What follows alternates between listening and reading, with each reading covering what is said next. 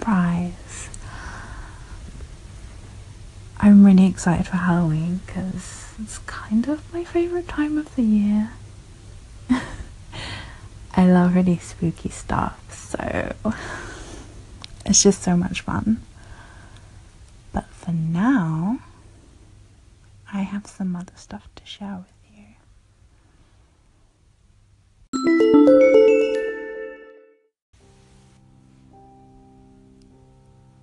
Fifteen. Nervous. Naive.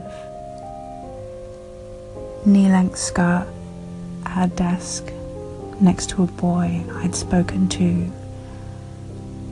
maybe once or twice.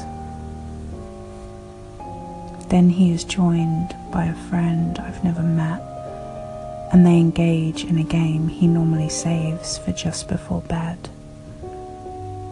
I try to look away, but he tells me to look. They tell me I'm playing and reach for the woman who lives where I do not dare to share. She is sleeping and she doesn't know the rules. They grab her from her cotton castle, and I'm in the game, bound to lose. We are both frozen, unable to run, afraid of what we've done, or haven't, to be more accurate. And when the boys are done, we are numb and full of questions that we will never ask. We will never play again. We are not sure if we even did, or if we just sat, alone, broken battleship at the mercy of invasion from a boy just being a boy.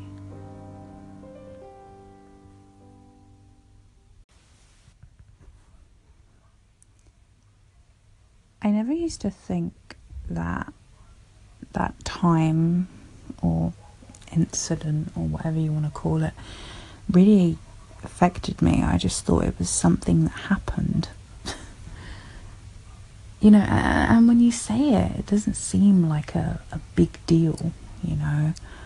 I was sat in class and a guy sat next to me was you see I'm saying? It's not a big deal, but I actually physically cannot say it.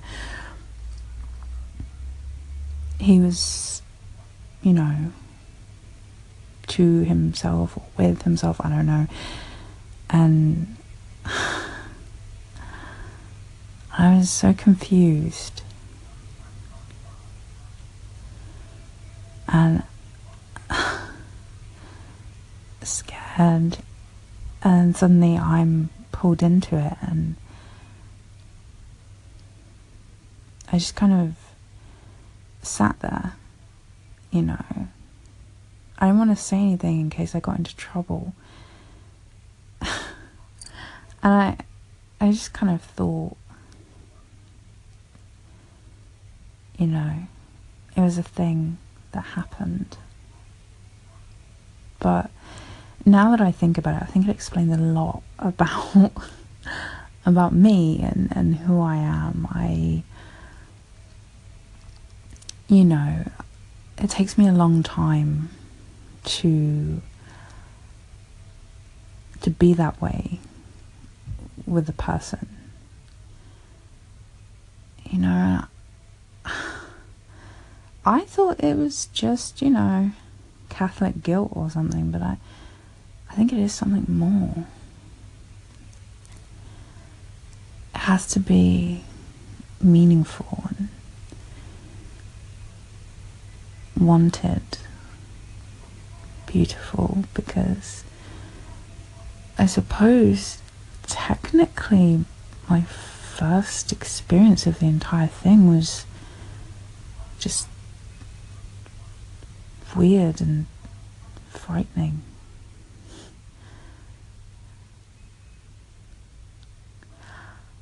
I'd like to tell you that I have some,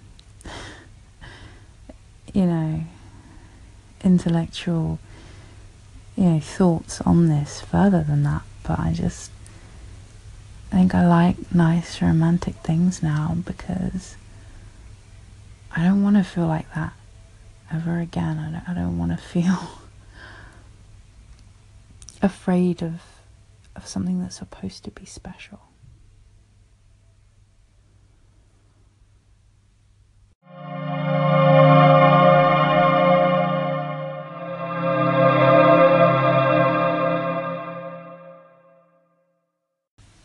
This is completely unrelated to the rest of the podcast, but I just discovered that I can make a goat noise play on the podcast. So I'm just letting you know I'm about to do that because I think goats are great. So I just want you to be prepared for that. It's about to happen. Okay. That was fun. I had a good time.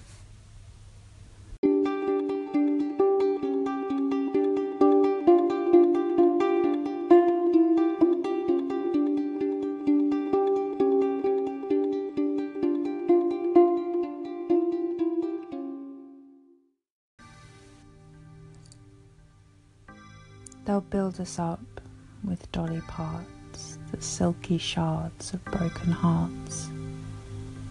You'll flip for our flips, feel us from your ankles to the collarbone that you contour. We feel so warm, covered in icy indigo. I pray to my pleather that I keep it together. They'll find my soul destructive, devoted. Switch on my eyes, they can switch anytime. Puppet masters playing behind the curtains. Business is as business does, artificial, authentic.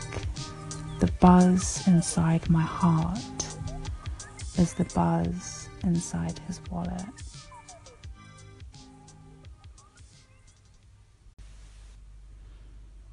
Sometimes I feel conflicted about creating things because I I worry if I'm doing it because it's what I want to do or if I'm doing it because I think it's going to be popular. Um, and admittedly, that was less of a problem when I was just a girl sat in my room, you know, writing on Open Office because she couldn't afford Microsoft Word, just sort of for herself.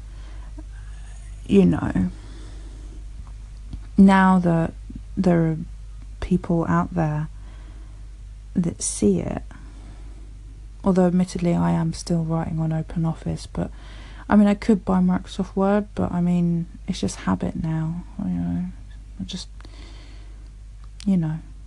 I like Open Office, it's nice. Anyway, that's not the point.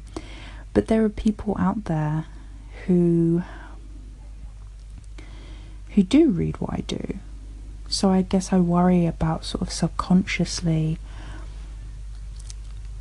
just producing things that I think they would want rather than things that I want. But then I worry, you know, can you be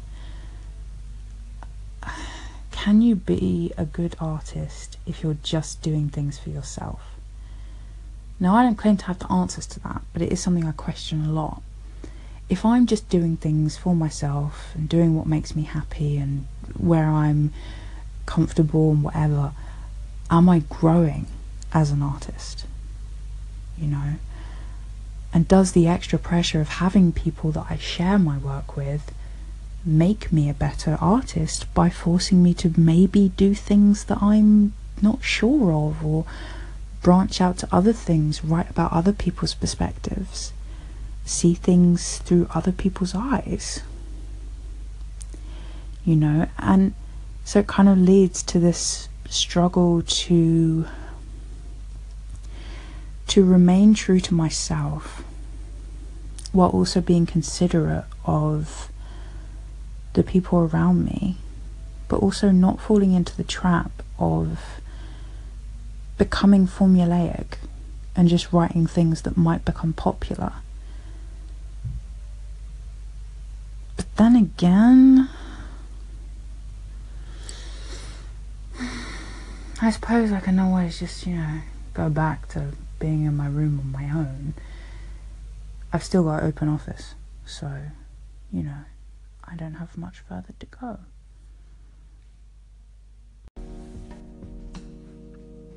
Eyes rest where lips linger. Sleep, stolen by anger.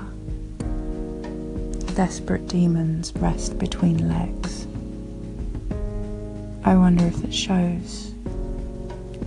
Your flesh hears my finger. The siren call is a whirlpool. Curiosity, raging and violent howling to the night, bubbling. I seek you out, chase you through the city. Whippy tail follows. You know, perhaps I'm overly harsh on Tiffany Please because some of it was good. Some of it was terrible, admittedly. And I, I tried too hard to keep everything to the, the story structure to the point where some things didn't make sense narratively. And it was a bit of an ambitious thing for somebody who hadn't even graduated yet to put together, but you know, some of it was all right.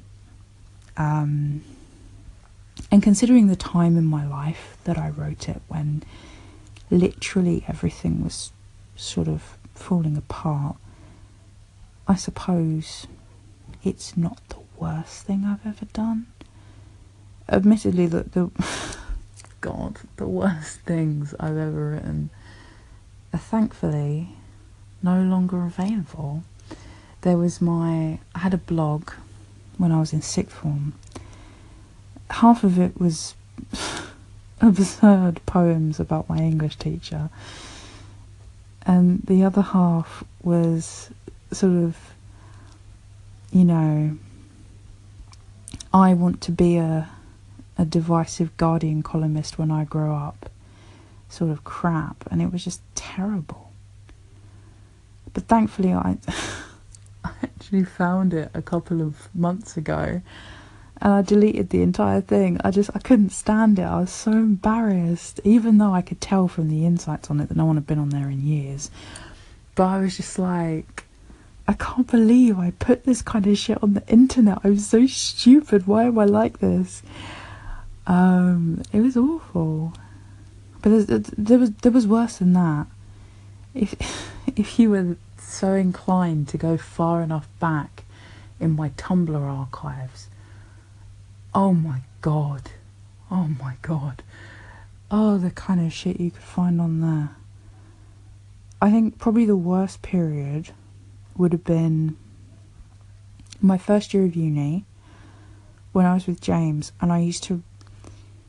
I think because of what the relationship was lacking, I used to just sort of overcompensate to everybody else so they would think I was all happy and in love and whatever. And so I used to write all these absurd things about him. Oh, he's so lovely, he's so nice. And, you know, I, oh my god. Oh, and the poems, the fucking poems. Oh my god. They were the worst. But it's okay now because we're past that, right? I am a relatively well adjusted grown up and very in control of perhaps not my emotions, but what I'm willing to put on the internet. So it's okay. God. I mean, it's okay for now. Until I properly fall in love with someone again, and then it's all going to go to shit, and I'm really sorry about that.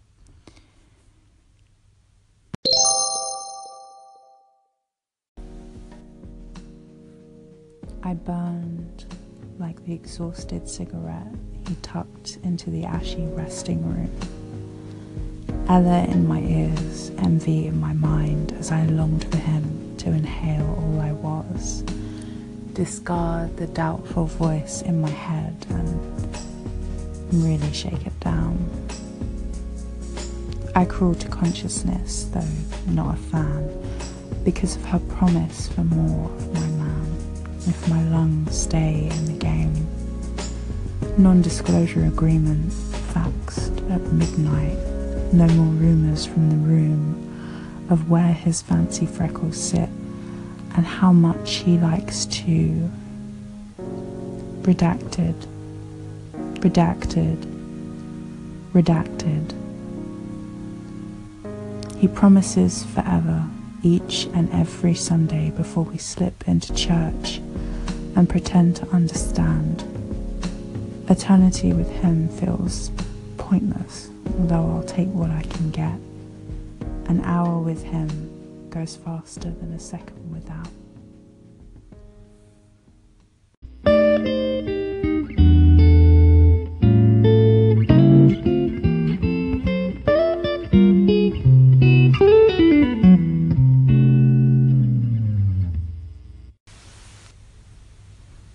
I'll see you real soon.